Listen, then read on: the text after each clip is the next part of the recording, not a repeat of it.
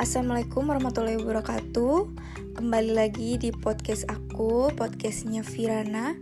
Kali ini aku bakal membahas lika-liku kehidupan di usia 20-an Jadi uh, kalau bisa dibilang banyak banget ya masalah-masalah yang cukup kompleks di usia 20-an ini Kalau misalnya sekarang sih bilangnya usia-usianya generasi milenial. Nah, apa aja sih kali ini aku bakal membahas 5 poin yang menjadi lika-liku di usia 20-an. Jadi pertama, di usia 20-an itu kamu bakal mengalami hal-hal ataupun kejadian hidup di mana siklusnya itu selalu berulang.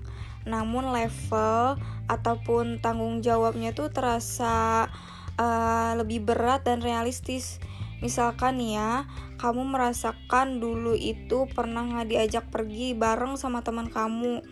Entah mereka kelupaan sama kamu atau kamu beneran dilupakan. Hmm, rasanya tuh sakit banget. Ketika dilupakan ataupun nggak diajak.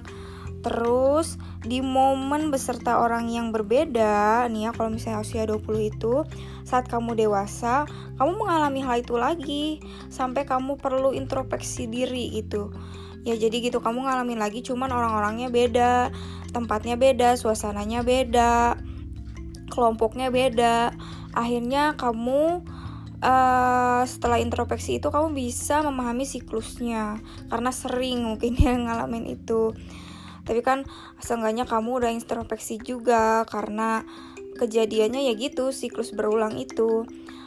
Me akhirnya kamu bisa memahami penyebabnya dan sudah bisa merelakan bahwa kejadian itu wajar-wajar aja loh sebenarnya ada kalanya kamu rukun sama teman ada kalanya juga kamu harus berjarak sama teman kamu intinya bawa enjoy aja karena semua nggak akan berlarut la uh, sorry berlarut-larut lama suatu hari nanti akan ada waktunya reda permasalahan tersebut itu.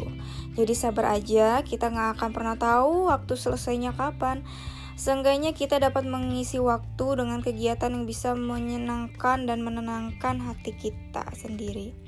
Kedua, uh, kita harus bisa sedikit menghajar rasa malu agar dapat meraih cita-cita, tapi nggak perlu melakukan tindakan bodoh yang kurang kerjaan juga sih. Selama kegiatannya positif bermanfaat bermanfaat untuk orang banyak selain itu juga banyak manfaatnya buat dirimu sendiri ya lakukan. Kapan lagi? Karena kan kesempatan nggak datang dua kali. Kayak misalnya kamu harus disuruh uh, nyanyi di depan panggung kamu nyanyi dua lagu setelah itu kamu dapat mobil Alphard. Tuh kan itu kan kesempatan yang nggak datang dua kali. Mobil Alphard mahal sedangkan kamu hanya diminta buat buat nyanyi dua lagu. Ngapain malu gitu kalau untuk yang kayak gitu? Lagian kan tidak uh, berdosa juga gitu. Nah yang ketiga menjaga persahabatan di usia 20 itu sangat sulit. Uh, ya susah-susah gampang sih sebenarnya. Uh, tapi harus kamu terima karena kamu mungkin udah berada di lingkup yang tidak sama lagi sama teman-teman kamu, kegiatannya juga udah beda, waktu yang dimiliki pun udah beda, kamu pun punya kesibukan sendiri dan mengutamakan kesehatanmu sendiri. Sayangi pokoknya dan kasih orang-orang yang terdekat sama keluargamu juga gitu. Jangan sia-siakan mereka tetanggamu sahabat-sahabatmu yang masih peduli ataupun rekan kerja yang setiap hari ketemu sama kamu rekan komunitas. Pokoknya sewaktu-waktu kita akan bisa saling membutuhkan dan saling bantu karena kita nggak pernah tahu kapan waktu itu datang gitu ya. Dan keempat, di usia 20-an kamu tidak mau uh, sorry mau tidak mau mau tidak mau kamu harus banyak terjun ke dalam beberapa pengalaman yang membutuhkan tanggung jawab serta profesionalitas yang tinggi. Mungkin di awal kamu akan merasakan ketakutan gitu ya, takut salah, takut tidak diterima, takut gak bisa melakukan dengan baik dan ketakutan lainnya. Namun pada kenyataannya ya, setelah kita mencoba, ternyata kita bisa melewatinya walaupun terlihat susah gitu ya dan ataupun tidak masuk akal gitu apa yang kita kerjain tuh. Bisa jadi kamu pun membutuhkan waktu yang lama untuk mengerjakan sesuatu karena mungkin belum terbiasa.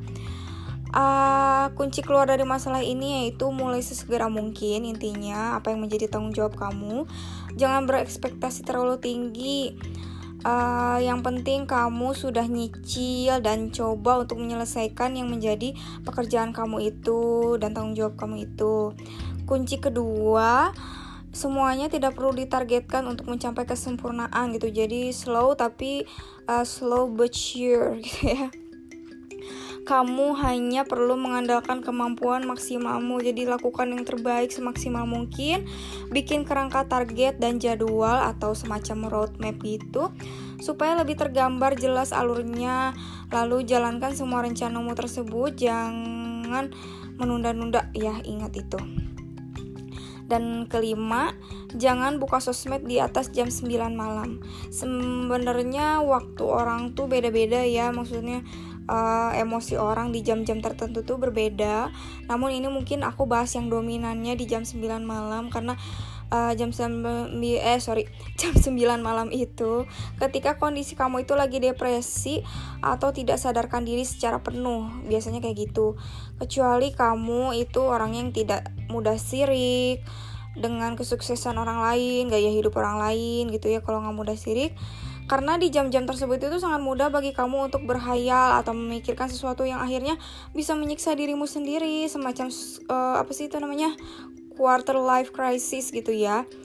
Itu bisa terasa lebih strong di jam-jam tersebut, sehingga kamu harus pandai-pandainya mengatur suasana dan situasi hati agar bisa terus berpikir jernih dan hati kamu juga selalu terasa lapang serta penuh syukur.